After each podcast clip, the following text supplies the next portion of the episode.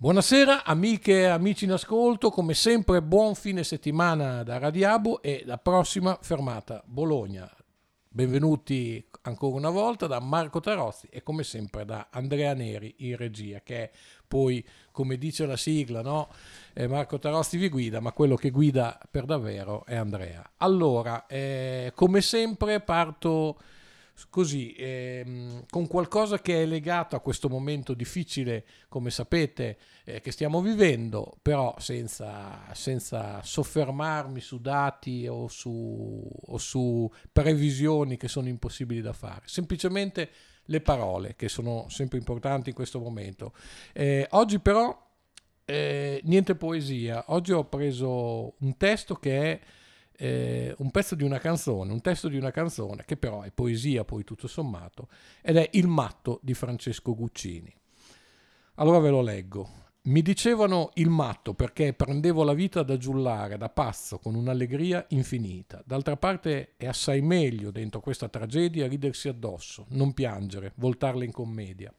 Quando mi hanno chiamato per la guerra dicevo, beh, è naia soldato, e ridevo, ridevo, mi hanno marchiato e tosato, mi hanno dato un fucile, rancio immondo, ma io allegro, ridevo da morire. Facevo scherzi, mattane, naturalmente ai fanti, agli ostri e alle puttane, ma non risparmiavo i santi. E un giorno me l'hanno giocata, mi hanno ricambiato il favore, dal fucile mi hanno tolto l'intero caricatore. Mi sono trovato il nemico di fronte, abbiamo sparato, chiaramente io a vuoto, lui invece mi ha centrato. Perché quegli occhi stupiti? Perché mentre cadevo per terra la morte addosso io ridevo, ridevo? Ora qui non sto male, ora qui mi consolo, ma non mi sembra normale ridere sempre da solo, ridere sempre da solo. Francesco Guccini, Il matto.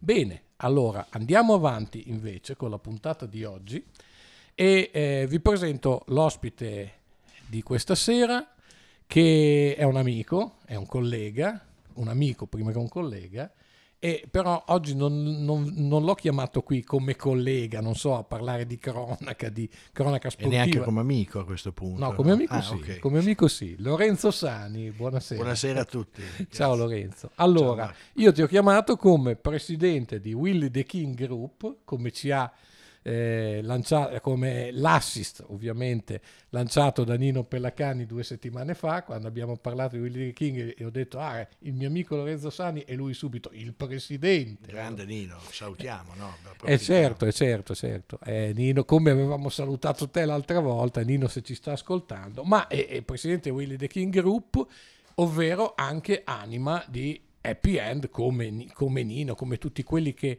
eh, sono con te in questa, eh, questo bellissimo progetto, questa bellissima idea. Cos'è happy end? È un'idea di Willy the King Group, è nata da Willy the King Group perché eh, lo sport deve essere uno scorciatoia per, leggo dal vostro sito, eh, ma è quello che penso, è una scorciatoia per le relazioni tra le persone, cioè eh, in questo momento ho pensato proprio di invitarti anche perché come, come, il testo di Guccini prima, come i testi che ogni tanto butto in mezzo, è un momento in cui parlare di solidarietà, di fratellanza è importante e la solidarietà e la fratellanza che arriva attraverso lo sport credo che sia eh, Assolutamente. importantissimo. Eh, userei anche un altro termine che è inclusione, se esatto. sente parlare sempre di più, però bisogna riempirlo con dei significati veri. Eh, io credo che mh, quel viaggio che è iniziato nel 2009, perché siamo un gruppo di amici di Willy Boselli, che è un ragazzo, eh, sono sempre ragazzi. Un ragazzo no, della nostra età, un ragazzo, un ragazzo no, un po' più giovane, diciamo 57, sì, 56, 57, più giovane. Insomma, sì. Generazione nostra. Esatto, che ha, ehm, che ha, avuto un'adolescenza eh, assolutamente normale, poi verso i 18-19 anni si è conclamato questo eh, problema che aveva congenito e, e, ha perso prima l'uso delle gambe, poi quello delle braccia, ma non ha mai perso la, la voglia di vivere, il sorriso, la voglia di far casino, di stare insieme. Eh, che so, mi ricordo che una volta eh, a una festa di carnevale organizzata eh, da Ugo Bertolini, Ugo Bertolini al eh, su, al suo ristorante, eravamo poi nella casa di fianco al ristorante, tutti vestiti da zogro, tutti, rigorosamente vestiti azzurro. Cioè, il dress code era azzurro. E due da Don Diego della Vega, cioè in abiti borghesi. Willy, che è in carrozzina, venne vestito da carro armato praticamente, in carrozza. Cioè, ha questo spirito qua, Willy l'ha sempre avuto, anche eh, se ovviamente passando gli anni gli acciacchi eh, si fanno sentire anche, anche da lui. Eh, l'idea è proprio quella di moltiplicare infinito il rapporto che eh, abbiamo sempre avuto noi amici, moltissimi legati alla pallacanestro, perché Willy è un grande appassionato e, e tifoso, lui lavorava nel negozio di Tempest di Armando Caselli, sì. quindi zona pallasport, eh, passaggio obbligato per eh, tutti i baschettari che si trovavano da quelle parti, anche perché era molto frequentato da dai giocatori di tutte e due eh, le squadre di Bologna. E moltiplicare infinito questo rapporto perché per noi Willy è sempre stato un amico, non l'amico disabile. E abbiamo entrando in questo mondo non da persone diciamo direttamente coinvolte perché è un mondo molto chiuso, autoreferenziale, ehm, noi abbiamo capito che dovevamo fare qualcosa di diverso rispetto alle tante encomiabili manifestazioni eh, che hanno al centro la disabilità.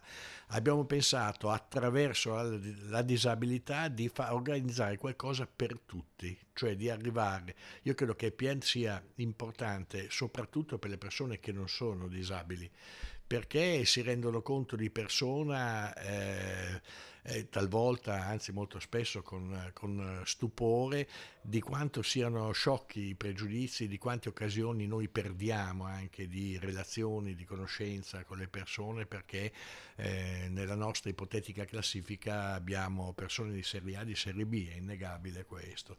E allora noi abbiamo conosciuto, abbiamo avuto, siamo entrati in questo mondo che è un mondo strano, difficile, ehm, che ti seduce, appassionante, perché mh, mm, la cosa che ti colpisce è la straordinaria voglia di vivere, di vivere una vita assolutamente normale, anche banale, ma normale, di far sapere che, eh, che so, eh, quando in tv si intervista un disabile, si intervista un disabile perché è disabile, è la notizia. È Invece si potrebbe tranquillamente intervistare una persona con disabilità semplicemente perché è competente in una certa materia e magari invece di essere a sedere su una sedia come siamo seduti noi, la sedia se la porta da casa e ha le ruote.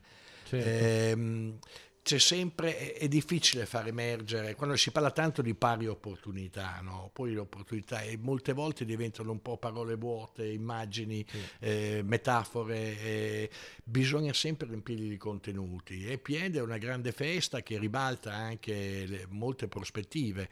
Eh, ti dicevo che siamo tutti appassionati di pallacanestro, abbiamo tanti ex giocatori ormai per una questione anagrafica che partecipano, che sono nel consiglio del Willy the King Group, eh, cito Pilutti, eh, Daniela, Daniela, Bertazzi, Matteo Lanza, tra i fondatori c'è, c'è stato anche Achille Gelsomini, abbiamo tanti amici che, eh, che comunque sono sempre presenti eh, alle nostre mani. E che sono lì. Cioè, la cosa bella pezzo, è proprio che sì, so, sì, io ho visto proprio eh, prima di venire qui mi sono riguardato un po' il sito, c'è Claudio Pilutti eh, sulla carrozzina che, fa il, che gioca, si gioca ragazzi, certo, certo, Matteo certo. Lanza, insomma, sì, che sì si mettono in gioco. Proprio. Sì, guarda, eh, poi noi abbiamo conosciuto tante persone, alcune le conoscevamo, parlo di Marco Calamai che è stato veramente il pioniere, lui, eh, noi, noi, la pensiamo come lui, cioè noi vediamo l'inclusione esattamente come lui.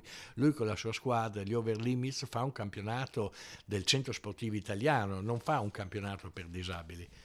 Certo. E questo è importante, eh, questo è importante, è fondamentale. È fondamentale creare delle occasioni di relazioni. Eh, ti dicevo, perché i punti di vista si possono ribaltare. Sia per far uscire i ragazzi che hanno delle disabilità che non sempre, cioè che tendono anche, adesso meno, ma insomma parliamo anche di qualche anno fa, quando queste idee venivano fuori, insomma c'era anche il problema di tirarli fuori dalle loro case.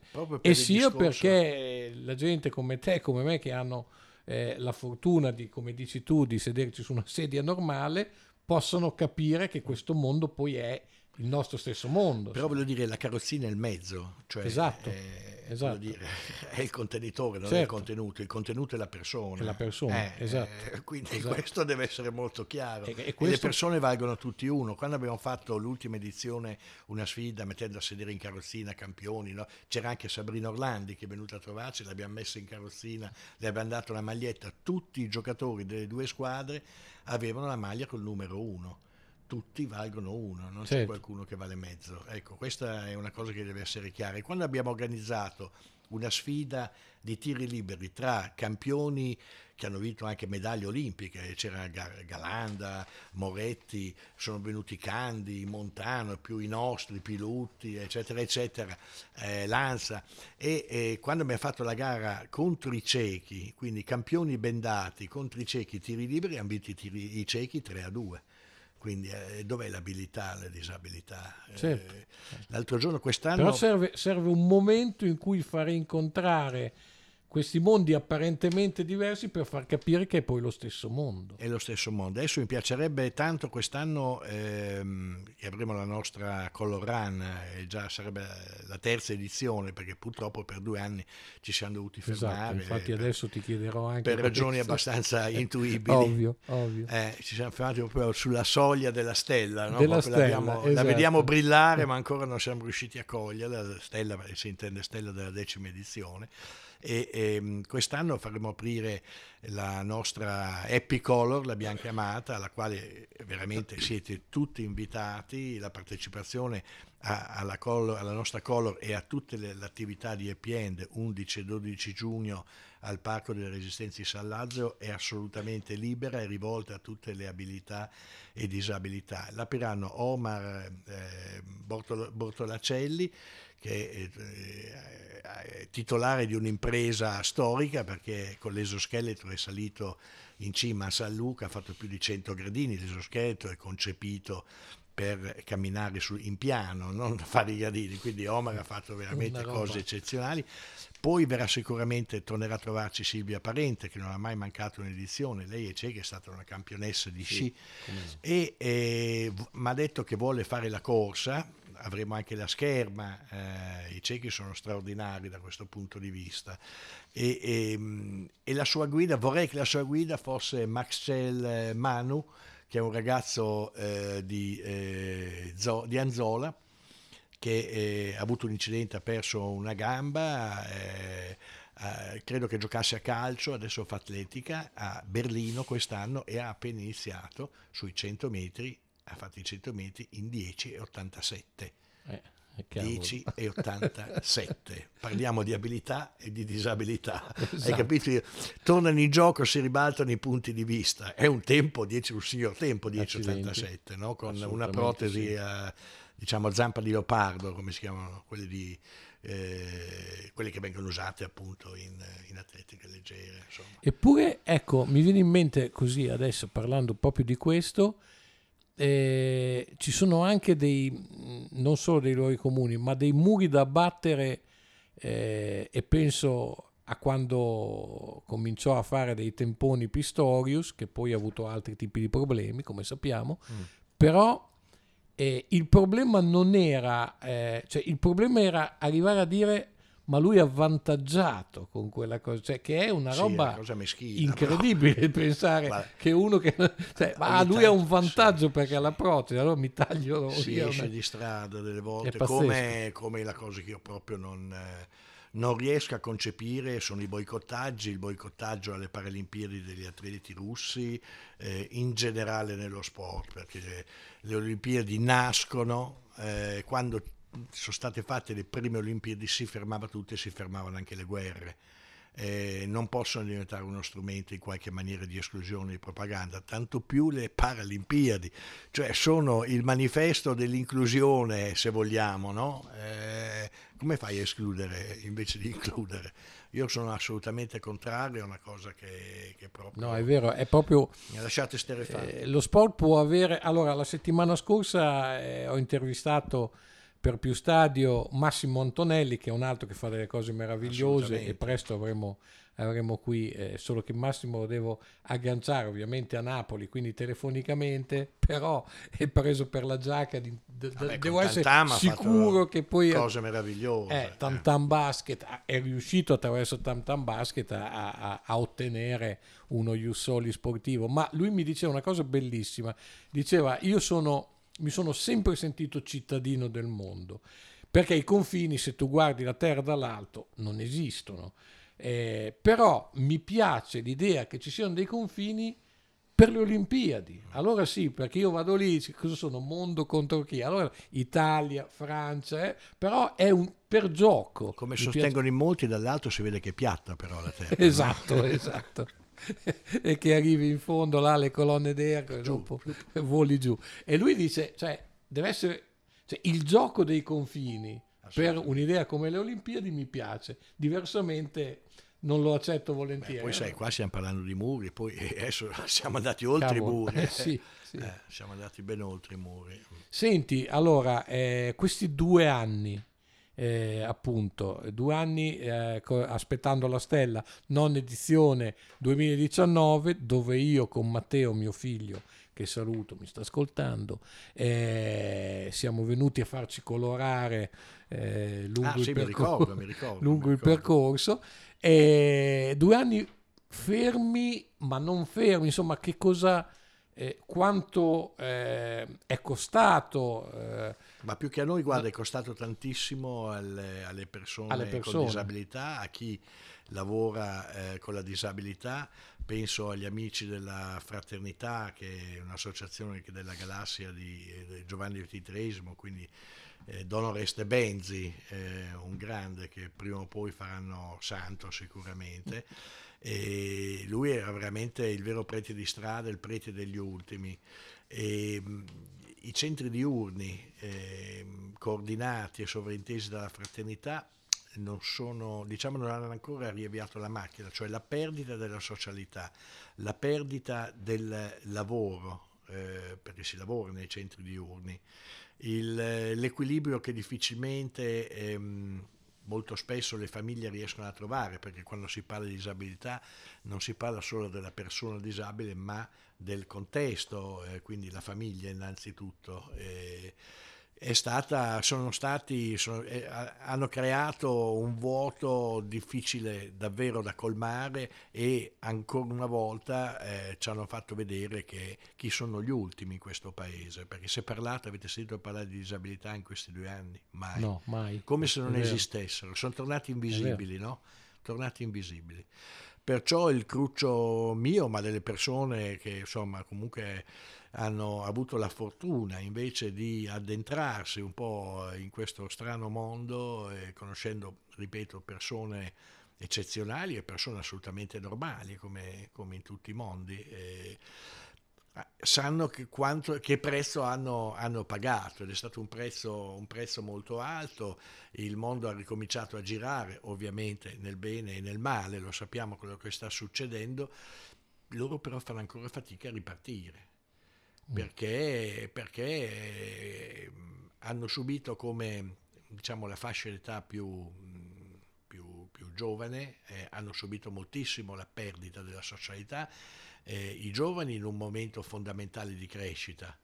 Eh, perché trasferire la, so- la, socialità sui device, telefonini, computer, eccetera, eccetera, non è come eh, sedersi a un tavolo su eh, o per strada, andare in giro con gli amici, eccetera, eccetera. È qualcosa, comunque hai uno schermo, hai un filtro, ti manca, ti manca tantissimo, insomma, la socialità vera.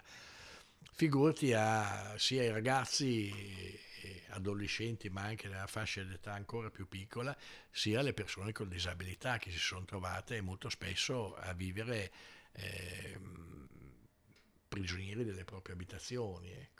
Di nuovo prigioniero. Cioè, sì, anche quando, anche quando le misure a... di, diciamo, di, contenimento della pandemia si erano allentate, per loro era difficile. Mm, mm, era difficile. Generalmente era difficile. E in più hanno perso l'occasione fondamentale. È come se uno smarrisse improvvisamente la strada. No? Eh, ci sono a volte dei momenti in cui magari sei stato in una strada miliardi di volte e poi un giorno ti sembra la prima volta che ci arrivi, no? Eh, sì, può capitare, ecco. e, e loro, dico, le persone con disabilità e le famiglie sono quelle che hanno subito maggiormente, secondo me, lo shock di questi due anni.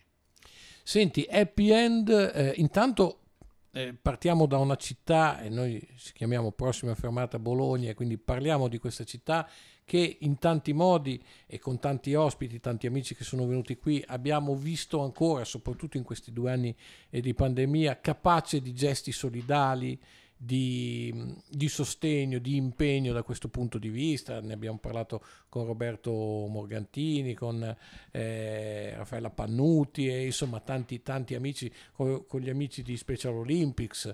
Ehm, Hai citato insomma, delle grandi eccellenze. Esatto. No, persone che hanno dato vita a dei progetti pazzeschi. Bellissimi, quello di Roberto io a, alle trovo... cucine, all'Ant, ma ragazzi, cioè, ma vi rendete conto co- eh, cosa hanno creato? Qui succede eh. e devo dire... No, non per dire siamo la città migliore del mondo, abbiamo le nostre problematiche, però siamo abbastanza sensibili su questi temi. Eh, è una città che insomma non si è fermata durante la pandemia. Giustamente, come hai detto tu, ci sono state persone che si sono ritrovate, cioè hanno fatto un balzo indietro. Eh, non, non per colpa loro, per colpa di quello che stava succedendo, però c'era la volontà, non so, Roberto, penso appunto, mi viene in mente Cucine Popolari, che faceva i pasti e poi li portava a casa con le sue volontà. Certo, Quindi certo. c'è stato... Ecco, però volevo partire da lì, da Bologna, perché Happy End eh, non è eh, una festa, mi piace chiamarla festa, solo bolognese, perché voi avete girato l'Italia poi. Sì, abbiamo portato in giro questa nostra esperienza, chiamiamolo format, in cui eh, persone con disabilità e non fanno tutto assieme. Eh, siamo partiti con lo sport, ma abbiamo abbracciato quasi subito eh, l'arte, il fumetto, Nino va parlato, quest'anno diciamo che ehm, la decima edizione di Happy End, ripeto, 11 e 12 giugno, secondo weekend di giugno. Ecco, e qui entriamo nel dettaglio, diciamo, la decima edizione di Happy End. Ecco, intanto abbiamo lasciato alle spalle Pasqua, quindi per noi c'è un rettilineo esatto, che porta esatto. dritto a Happy End happy a questo end. punto. E, sì, sarà molto importante riuscire a... Mh, mm, io credo che riusciremo a fare un, un, bel programma accattivante. Ringrazio ancora una volta il Comune di San Lazzaro che eh, non è che ci ospita, ci ha dato le chiavi di casa, cioè non ci siamo mai sentiti a casa nostra, accolti con entusiasmo e col sorriso come ha fatto Isabella Conti, devo dire, una persona eccezionale da questo punto di vista, ma non solo Isabella, parlo di tutte le persone eh, sempre del Comune di San Lazzaro che eh, ci assistono, ci danno una mano, Alberto Romagnoli, Rosario eh, Palladino, ehm, devo dire persone veramente sensibili e carine con le quali noi ci divertiamo a fare happy end e credo che il fatto di divertirci ehm, eh, sia facile anche da trasmettere perché eh, ricordo che eh, Augusto Bartolini, che uno dei nostri consiglieri, e Matteo Lanza dicevano la prima cosa che la gente eh, che colpisce la gente venendo a IPN è il sorriso, vedi la gente che sorride e si divertono tutti come dei matti.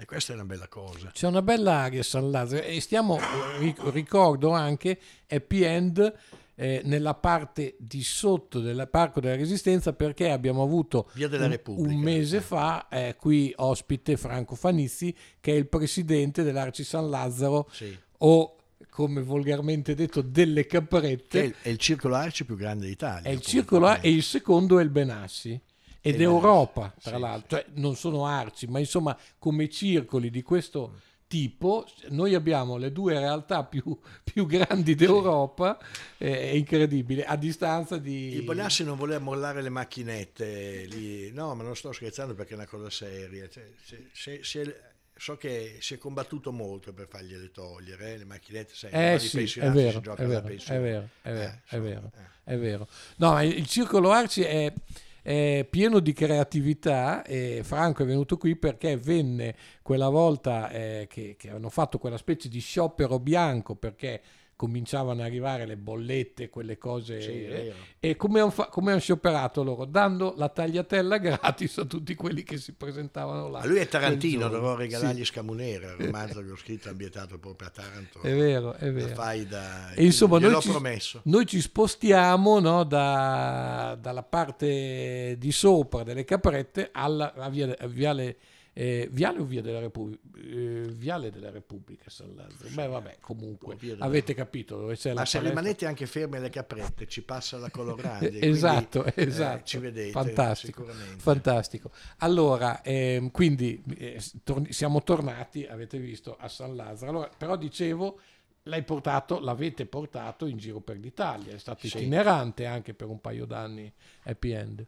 È stato itinerante e mh, abbiamo tra i nostri partner c'era IGD, che è la società quotata in borsa che ha la mh, titolarità, si occupa dell'immobiliare, del- delle- dei centri commerciali, eccetera. Hanno avuto, sono stati Salutiamo Claudio Albertini. Eh sì, certo, certo, sono stati molto, molto carini e devo dire anche lungimiranti perché loro fanno bilancio sociale, hanno sposato questa nostra idea di eh, fare sport insieme e per due anni in eh, 24-25 centri commerciali dalla Sicilia alla Val d'Aosta, eh, sabato e domenica coinvolgendo le associazioni che fanno eh, sport per persone eh, disabili, abbiamo creato degli sport eh, happy end in tutta Italia, poi ehm, abbiamo delle associazioni che collaborano con noi a Caserta, abbiamo fatto già diverse edizioni di happy end in tour a Caserta,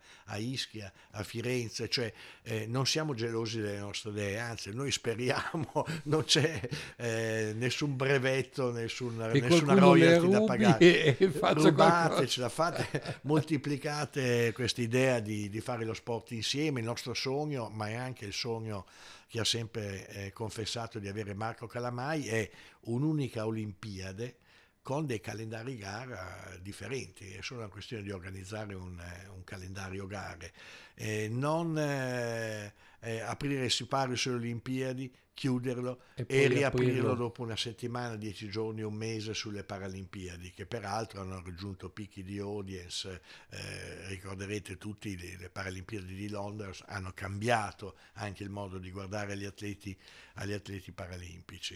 E devo dire che diversi di questi campioni sono sfilati a happy end quando ancora magari come Bebe Vio non erano eh, star mondiali.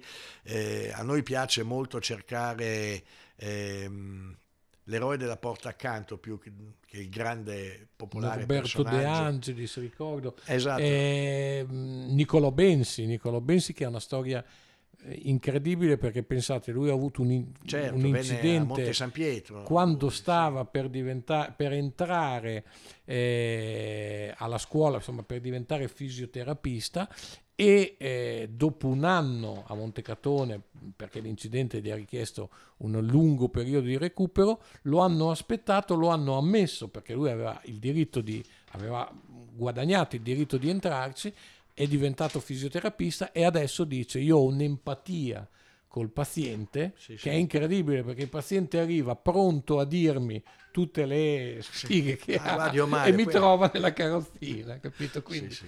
No, eh, lui è veramente super, eh, Nicolò è super. Ecco, eh, in questi dieci anni, che sono poi di più, cioè queste dieci edizioni che sono più di dieci anni, ehm, siccome questo è anche un fatto culturale, tu hai visto cambiare le cose in bene o spero in bene. Ma io non mi vorrei allargare troppo, eh, vedo però che la gente partecipa eh, molto volentieri, ehm, condivide l'idea di fare le cose insieme, già questo è un risultato importantissimo, poi insomma voglio dire, noi cerchiamo di fare la nostra parte, eh, altri faranno la loro, ecco. eh. dico che EPN di anno in anno riesce a mh, conquistare sempre più persone, questa idea eh, ci conforta anche per- perché per noi gli anni passano, quindi cominciamo a diventare dei vecchietti. De- devo dire che noi siamo già eh, anche partecipanti, quindi insomma ci siamo inclusi fin dalle prim- dalla primissima edizione che abbiamo fatto a Monte San Pietro. E, e voglio ringraziare il grande Piola perché eh, lui è- adesso fa il, il DS Serie A di pallavolo ad altissimo livello, vince coppe e scudetti, però insomma è stato il nostro punto di riferimento per le prime edizioni con la polisportiva eh, di Monte San Pietro. Poi siamo venuti a San Lazzaro, ti dicevo prima che eh, Nino che si occupa soprattutto di happy art, la sua grande passione per il fumetto, da anni riesce a eh, far convergere i più grandi fumettisti. Poi di fianco a Diabolic lavora. Eh, di fatti, di fatti. Poi San Lazzaro è il paese di Vittorio Giardino.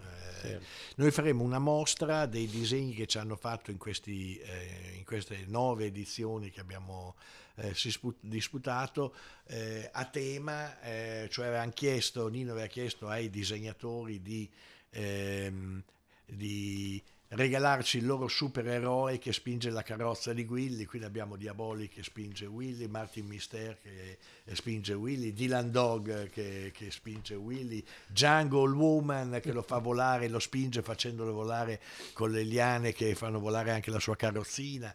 Poi abbiamo una sezione dedicata a Garibaldi, disabile, perché anche questa è una pagina stracciata della storia. Garibaldi è stato profondamente disabile, non solo per la ferita alla gamba famosa in Aspromonte, ma perché lui soffriva di artrite reumatoide, una forma pesante. Soprattutto negli ultimi anni della ma sua gli ultimi anni sono però gli ultimi stati... 30, eh? Sì, sì, cioè, sì, è vero, non è un è periodo breve. Lui l'ultima battaglia a Digione l'ha diretta in carrozzina. Mm in carrozzina. Allora abbiamo chiesto ai disegnatori di disegnarci non tanto l'eroe a cavallo che tutti conosciamo, l'abbiamo fatto scendere dal piedistallo e dal cavallo e l'abbiamo messo dove si trovava benissimo perché non aveva problemi, non ha mai nascosto la sua disabilità Garibaldi.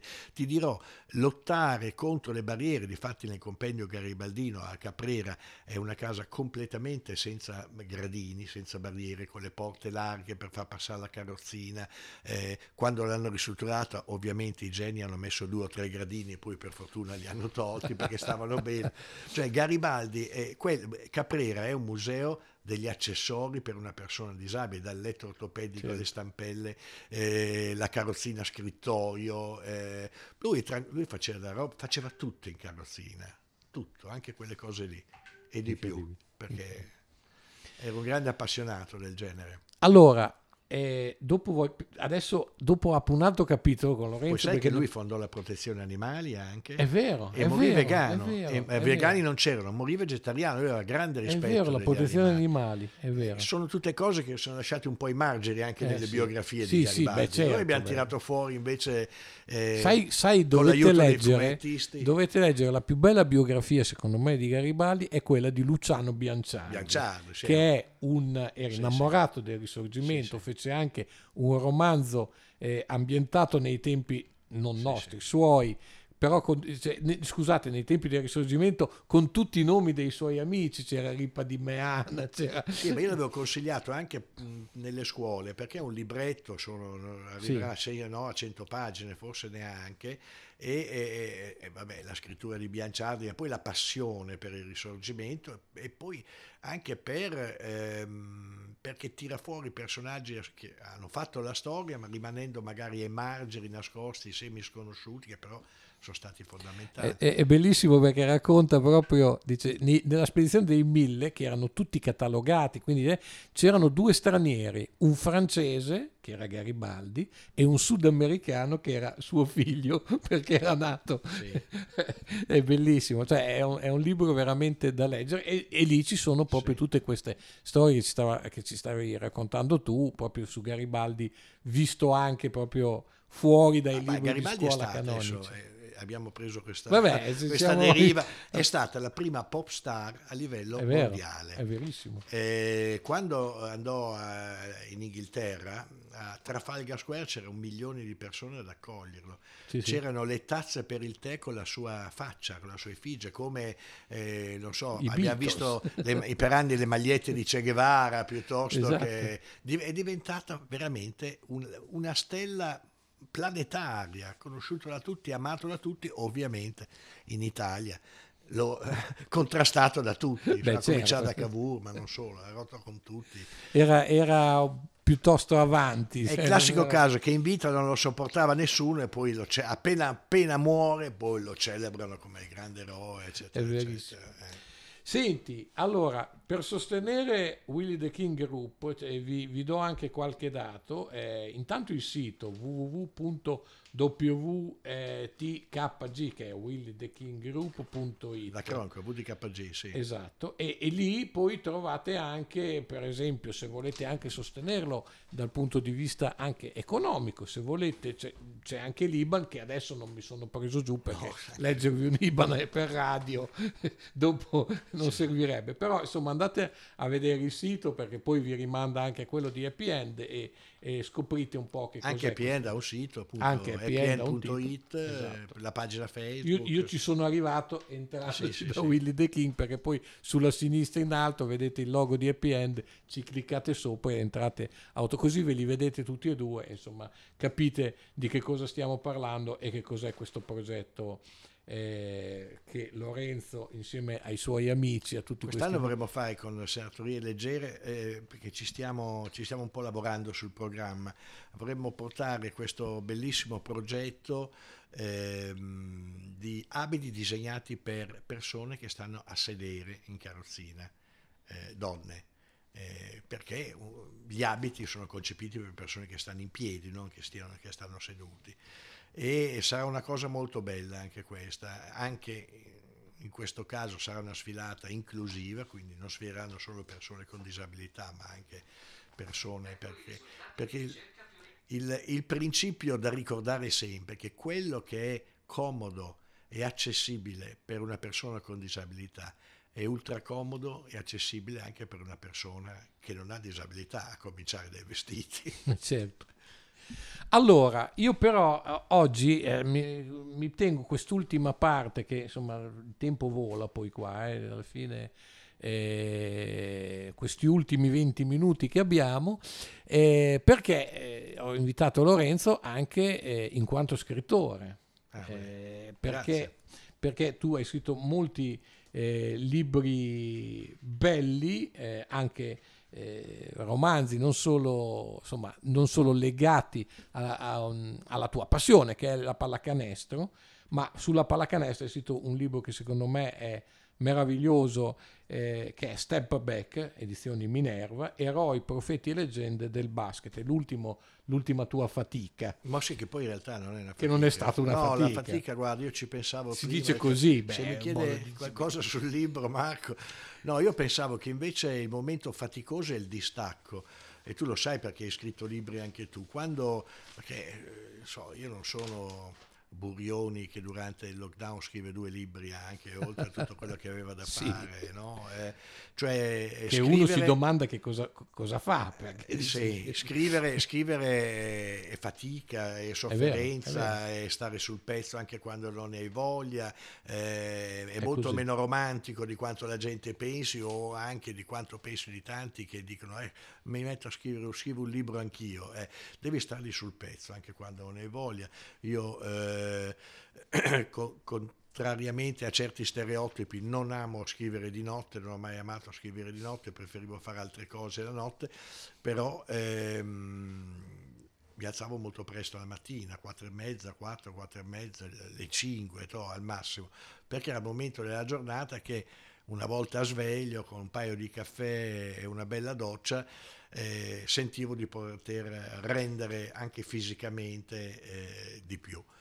Eh, quindi non è una fatica, la fatica è quando, quando consegni l'ultimo, fai l'ultimo giro di bozze e ti liberi della creatura con cui sei stato eh, magari per qualche mese, nel mio caso per un altro libro anche degli anni, è un libro che ho riscritto non so quante decine di volte perché non mi piaceva mai, perché c'era sempre qualcosa da aggiungere. E stiamo parlando del romanzo. Sì, di Scamunera. Quello eh, che dobbiamo portare a Fanissi. Bravo, sono 500 pagine quelle, eh, ve lo dico. lo so, lo so. Preparatevi prima. Eh, ehm, eh, sì, è faticoso staccarsi, cioè ti manca qualcosa. A me la parte che devo dire... Mm, piace meno è, il, è, fare le presentazioni perché sembrano una sorta di autocelebrazioni. Io potessi scegliere tra apparire e scomparire, non avrei il minimo dubbio e credo anche di mh, averlo dimostrato con i miei comportamenti. Preferirei scomparire. Poi una volta che hai fatto il libro, però in realtà il libro va promosso. Però eh. lasciare qualcosa di te, insomma, io, io ho questa... questa che mi, che mi, eh, ho questa ehm, mi sta crescendo nel tempo. No? Cioè, quando faccio una cosa dico perché voglio che rimane, poi cosa rimane? I miei non figli preferirebbero so. che gli lasciassi qualche soldino, io sono convinto. Probabile, che dei probabile. Eh? Però insomma lì c'è dentro poi Dico, quello che sei. Pensa quanti alberi ha tagliato il papà, guarda, poter lasciarli a me qui. Eh? È vero, è vero. Però insomma c'è qualcosa di te anche quando parli di altri, secondo eh. me c'è il tuo modo di, di sentire le cose. Insomma. Beh, Stackback è lì, mi ha puntato una pistola alla tempia eh, Roberto Mugavero, Beh, come, come, come, me col libro eh. di Dallà. Eh, certo, tu sai come funziona, la Minerva. No, è che io gliel'avevo promesso cinque anni prima e quindi sono stato un po' pigro. Poi la persona veramente cattiva eh, dentro, nell'animo, mi ha fatto vedere le foto di Walter Breveglieri. Esatto, quello, punto, quello, lo fa sempre. A, punto, a, un certo punto via. arriva quel momento. È lì. partito il viaggio, io sono partito dalla fotografia che abbiamo scelto insieme, io e Roberto per la copertina, questo Shalub, il primo straniero, straniero della, della Virtus, Virtus, Bologna, egiziano, un egiziano, egiziano, che l'anno prima venne a giocare in Italia, parlo del 1955 e giocò nella Moto Morini Bologna. Io racconto anche in questo libro la storia di questa squadra che è nata e morta nel giro di nove anni, regalando alla pallacanestro dei giocatori spaventosamente bravi come Vittori, eh, Vianello, lo stesso Paolo Conti, gente che ha fatto, soprattutto Vianello Vittori, la storia del basket italiano, anche grandi stranieri come il brasiliano De Carli, eh, Andriasevic, eh, il playmaker de, della Stella Rossa, Rubanis, uno degli altri greco Rubanis, uno degli pochissimi atleti che hanno fatto le Olimpiadi in due sport, lui ha fatto giavellotto e e pallacanestro, no? come Rubini faceva pallanuoto, pallanuoto, pallanuoto e basket, sono, non sono tanti quelli che hanno, ah, certo. eh, eh, che hanno visto che hanno l'Olimpiade fatto, da, eh, da, hai capito, eh, che hanno fatto due sport diversi, hanno partecipato con due diversi sport eh, alle Olimpiadi. Ed è, passato, ed è partito questo viaggio, diciamo, eh, contromano nella storia della pallacanestro e, ehm, e mi sono appassionato moltissimo nella ricerca, eh, nel confronto con i testimoni oculari. Questo è il primo libro, credo in assoluto, che esce al mondo col bugiardino come ecco, te, volevo arrivare proprio lì. Pensate che questo libro ha il bugiardino all'inizio sì. e dice Step Back è particolarmente indicato alle persone che dormono sempre meno e sempre eh, peggio. Eh beh, certo. A chi faceva le ore piccole bello come un dio pagano e adesso conta le piccole ore tutte le volte volte che si eh. sveglia per raggiungere il bagno. Eh, hai capito. E siccome ho detto il target ipotetico di questo libro è un po' avanti con l'età e c'è una certa dimestichezza con i farmaci, mettiamo il bugiardino all'inizio, del, prima delle, della prefazione. Anzi, io non volevo neanche farla, poi Roberto ha detto ma non puoi non fare una piccola prefazione del libro. Facciamo anche la piccola prefazione. E, e, e sicuramente, no, l'ho sentito molto anche perché io ormai comincio a frequentare con un'assiduità, c'ero anche in questi giorni la, la, geriatria di Piazza Santo Stefano ah, con sì, Giorgio sì. Bonaga, Checco Coniglio. Giorgio ci ascolta, sì, è stato anche qui, però insomma, eh, ci, quindi lo salutiamo. E, e là eh, lui è, è, il primario di geriatria, è diventato Giorgio Geriatria 2, per, credo ci siano due reparti. Per essere ammessi bisogna portare, prima hai due volte che ci vai e sei in visita parenti, poi vai là con qualche analisi sballata e allora ah ti, beh, ammettono, certo, certo, ti ammettono. Certo. Ecco, eh, beh, la storia di Shaloub bellissima, ce n'è una in particolare, così non spoiler, altro amico che adesso mi tira una, un, una fiammata è Giorgio Comaschi, perché ho detto spoilerare, però ah, insomma, ah, bene, squassi, squassi. Eh. Zin zin. zin, zin. Eh, no, insomma, senza raccontarvi tutto il libro perché ve lo dovete leggere, no, no, c'è pure. una storia bellissima che è quella di Active Esatto, di, di, di Uva Isaktaev che è molto attuale. Molto perché, attuale. Eh. Perché lui era uno che ha cambiato le regole del gioco sì. ed è, è, stato fatto sparire. È stato il, vero, il, primo vero gigante della pallacanestro europea, 2,36 m, aveva solo un problema, era ceceno nel periodo delle deportazioni di massa eh, ordinate da Stalin e dal suo eh, diciamo, esecutore eh, materiale che era Laurenti Beria. Mm. No? Eh, e eh, è ovvio che dopo aver scritto questo libro io mi ritrovo situazioni insomma non simili diciamo così insomma eh, che ricalcano in qualche maniera la, anche la crudeltà che ci fu, pensate, deportare in cinque giorni 500.000 persone su eh, 150.000 vagoni ferroviari, non so cosa fecero delle cose, richiamarono anche i soldati al fronte perché c'era ancora la guerra nel 1944. Una particolarità eh, che secondo me è rilevante perché eh, i pazzi criminali come Stalin, come si sta dimostrando Putin, solo che una volta politicamente non potevi toccarlo, eh, Stalin, no? ovviamente, perché la storia la fa sempre chi vince. Eh, pensate che in questa regione erano stalinisti quando non lo erano più a Mosca. Eh, Khrushchev fece traslare la salma di Stalin, che era di fianco a quella di Lenin, nel mausoleo, e eh, la fece interrare in una cassa di legno eh, piantata, chiusa coi chiodi eh, con le mostrine, perfino i bottoni della divisa strappate, disse lo faccio spostare perché puzzava questo Khrushchev nel 61 e qui nel 61 erano più stalinisti che di Stalin, hai capito? Quindi scopriamo improvvisamente le crudeltà dei russi. Devo dire che Aktev e i ceceni li hanno subiti sulla loro pelle già fin dal, dal 44 e ehm, la deportazione della, della Cecenia, dei ceceni e degli ingusci che avvenne in cinque giorni, come ho detto prima, iniziò la notte del 23 febbraio. Il 23 febbraio la, eh, dedicato all'Armata Rossa, è la festa dell'Armata Rossa eh, l'invasione dell'Ucraina è iniziata all'alba del 24 febbraio. Adesso si parla del 9 maggio come date di fine, da adesso, da un po' si sente, no? tutti questi grandi esperti, prima virologi, ora sì, eh, esperti di scenari militari. Hanno virato, no. I virologi hanno virato sul, e, sulla, del 9 maggio che è un'altra data simbolica. C'è un simbolismo anche in queste cose che esalta secondo me elementi più pericolosi. Eh, e quindi la festa dell'Armata Rossa era un punto di riferimento importante, la deportazione dei ceceni iniziò proprio nel giorno, alla fine della giornata in cui si celebrava la festa dell'Armata Dove Rossa. peraltro erano stati anche mezzi coinvolti, cioè li hanno anche un po' presi in giro. Assolutamente, perché, perché, non è stato, siccome qualche voce, questi su ipotesi, siccome già eh, erano avvenute decine di, di, deportazioni di altri popoli in altri mm, mm, posti di questa sterminata galassia che era l'Unione Sovietica, eh, con episodi raccapriccianti come quegli episodi di cannibalismo nell'isola di Nazino, eh, perché poi in realtà eh, molte di queste deport- eh, deportazioni eh, dovevano rispondere all'esigenza della, ehm, delle due più grandi città, all'epoca Leningrado, San Pietroburgo e ovviamente mm. Mosca, che erano assediate dai mendicanti perché c'era la fame eh, e dalle campagne arrivavano al, verso le città, erano assediate. Allora tanta gente per ripulire anche la città venne deportata, vennero create, poi tra parentesi fu anche il momento in cui l'Unione Sovietica passò da un'economia agricola a un'economia industriale, quindi serviva, bisognava costruire,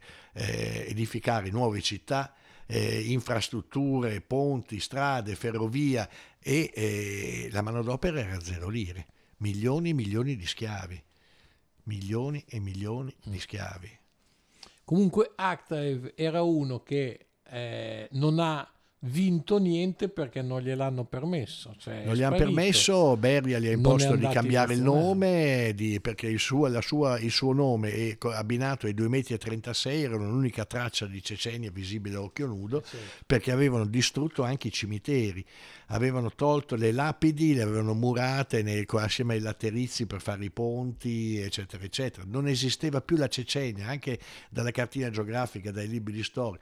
L'unico ceceno, 2,36 José che non potevi non vedere esatto. era Acte. Che era anche un idolo. Hanno, beh, assolutamente, era uno che segnava 70 punti a partita, perché non era soltanto un gigante, certo era lento, però al suo fianco c'era un giocatore straordinario, esatto. armeno e perseguitato anche per questa ragione, nato in Egitto dove eh, eh la, la famiglia poi fra l'altro subì eh, nato ad Alessandria dove, dove, poi è cresciuto a Shaluba, anche, Shalub. perché ogni capitolo in qualche maniera ha un nesso con quello precedente, si, si, no? sì, esatto, si, si collega.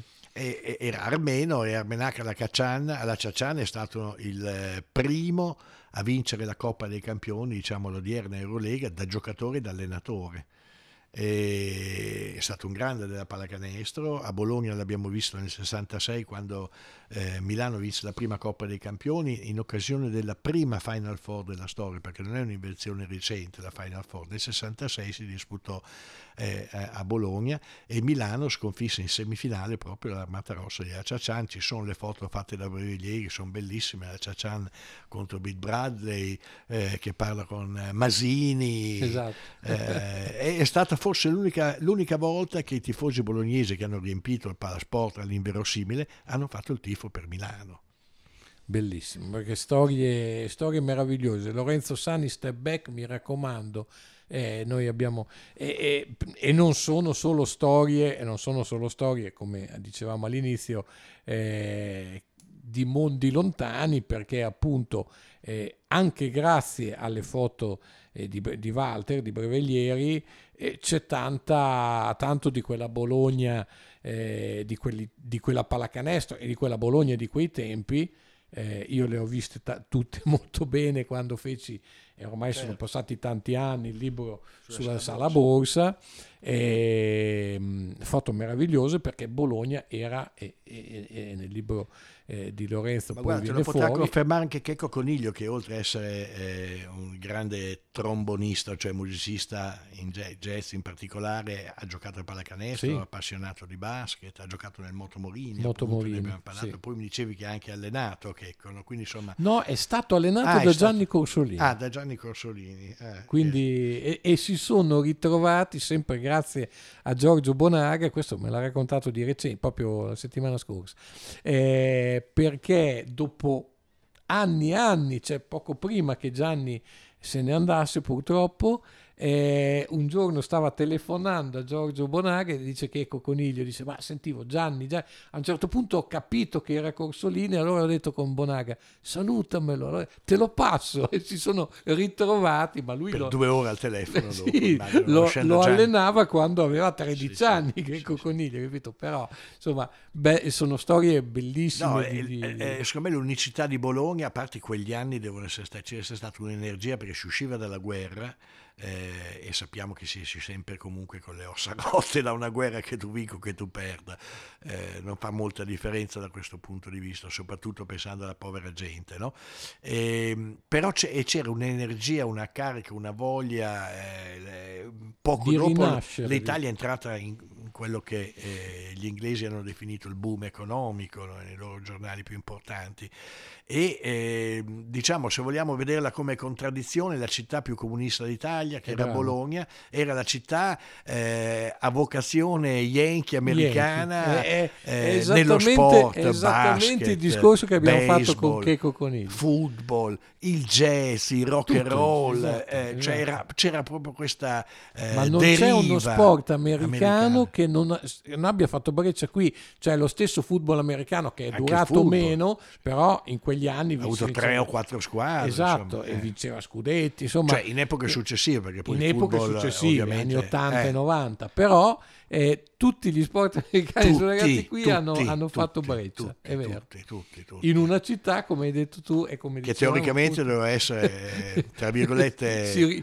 cioè, proprio ripudiare oltre che oltre crotina politicamente esatto. no? Perché... e questo infatti è una cosa che mi sono sempre però eh, questa, questa visione tua cioè di voglia di rinascere di, di, eh, di far di far entrare tutte le... le... E la pallacanestro era in, in, diciamo, in, antagonismo al calcio, era lo sport esatto, dei giovani, quindi esatto. noi giochiamo a basket. Gianni Corsolini mi ha detto guarda che allo stadio eh, 25.000 persone, 20.000 venivano da, dalla provincia o dalle città limitrofe perché Bologna aveva tanti tifosi anche fuori da Bologna e dalla Romagna soprattutto.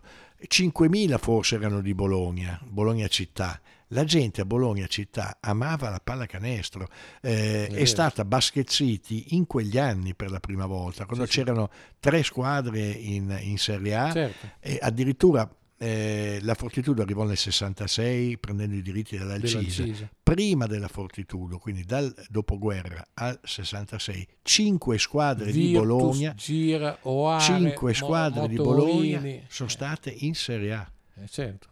Cinque. Sì, sì, è vero. è vero. Quindi- E tre contemporaneamente. Quindi Tre contemporaneamente come ai tempi di- del Fernettonic, eh, Fortitudo. e- Meraviglioso, meraviglioso. È vero, è una cosa che così noi, noi ci chiediamo. Insomma, se volete delle risposte, com- prendetevi step back, leggetelo, leggete prima il bugiardino, eh, certo. così uno perché ci sono anche delle... delle eh, ha messo anche delle controindicazioni con molta onestà ehm, Lorenzo cioè, se- dice se voi non siete ecco è qua dice possibili effetti indesiderati come tutti i libri anche questo può causare effetti indesiderati sebbene non tutti i lettori li manifestino. Se nota uno dei seguenti effetti indesiderati smetta di leggere e contatti che le è consigliato il libro. Sonnolenza gonfiore a palpebre labbra lingua gonfiore molto più in giù Ah, eh, beh, rispetto sì. alle palpebre ferite al cuore parole mai dette antichi pregiudizi. Poi c'è la, posolo- la posologia ovviamente va preso lontano dai pasti da solo in compagnia in tram ah, attenzione in tram treno metropolitana e aeroplano a patto che non siate il conducente del mezzo Vabbè, certo, sì, insomma, no? Lorenzo Sani, grazie, Grazie per te, essere Marco. stato con me questa sera e eh, ricordiamo ancora una volta in chiusura allora, 11 e 12 giugno, Parco della Resistenza San Lazzaro di Savena, Happy End, una due giorni inclusiva dove accadranno cose pazzesche, veramente, non sto scherzando, di tutto e di più, persone con disabilità e non che fanno tutte insieme, una bellissima happy color, diciamo una color run domenica mattina, ma tante altre cose. Abbiamo adesso allacciato un contatto con dei ragazzi sempre sul territorio bolognese che fanno mototerapia, quindi freestyler di moto, la sfilata eh, inclusiva e, e tutta l'attività sport collegate a, a chi ci ha sempre seguito, parlo della Zinella Sport, eh, Zinella Sport Scherma, Magda Melandri in particolare, veramente una santissima persona, ringrazio il Comitato Olimpico eh, per, per il supporto che ci ha sempre, ci ha sempre dato, ma soprattutto eh, io penso insomma, a Morganelli col sitting volley, i Bradipi, M- eh, Marco Calamai, viene una delegazione, vengono ancora i nostri amici bulgari, saranno una trentina quest'anno che verranno a trovarci, vengono da Fossombrone, eh, da Mantova, insomma da, da, da quindi parti avete girato l'Italia adesso l'Italia viene a San Lazzaro Ah, beh, E- quando c'è happy end non, non e noi andiamo mancare. tutti là a divertirci insieme. Allora, happy end 11-12 giugno. Io vi do appunto. Allora, domani, se volete, vi Dal 20 risentite- giugno la mostra dei disegni dei fumettisti in Mediateca a San Lazzaro, dal 20, giugno- dal 20 maggio al 10 giugno, quindi per un periodo abbastanza lungo resterà su questa mostra bellissima. Non eh, perdetela, mi raccomando. E domani risentitevi la trasmissione se vi è sfuggito qualcosa. Poi la prossima settimana, come sempre, troverete il podcast e rimarrà lì sempre fino anche dopo il 12 giugno. Grazie, Lorenzo Sani. Grazie a te Marco, grazie e noi, ci, Radiabo. e noi ci sentiamo la prossima settimana con prossima fermata Bologna. Ciao a tutti.